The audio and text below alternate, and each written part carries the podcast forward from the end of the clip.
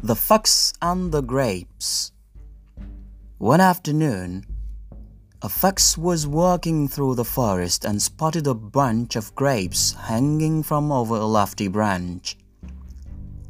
Just the thing to quench my thirst, he thought. Taking a few steps back, the fox jumped and just missed the hanging grapes. Again, the fox took a few paces back and tried to reach them but still failed. Finally, giving up, the fox turned up this noise and said, They probably saw anyway, and proceeded to walk away. Moral It's easy to despise what you can't have.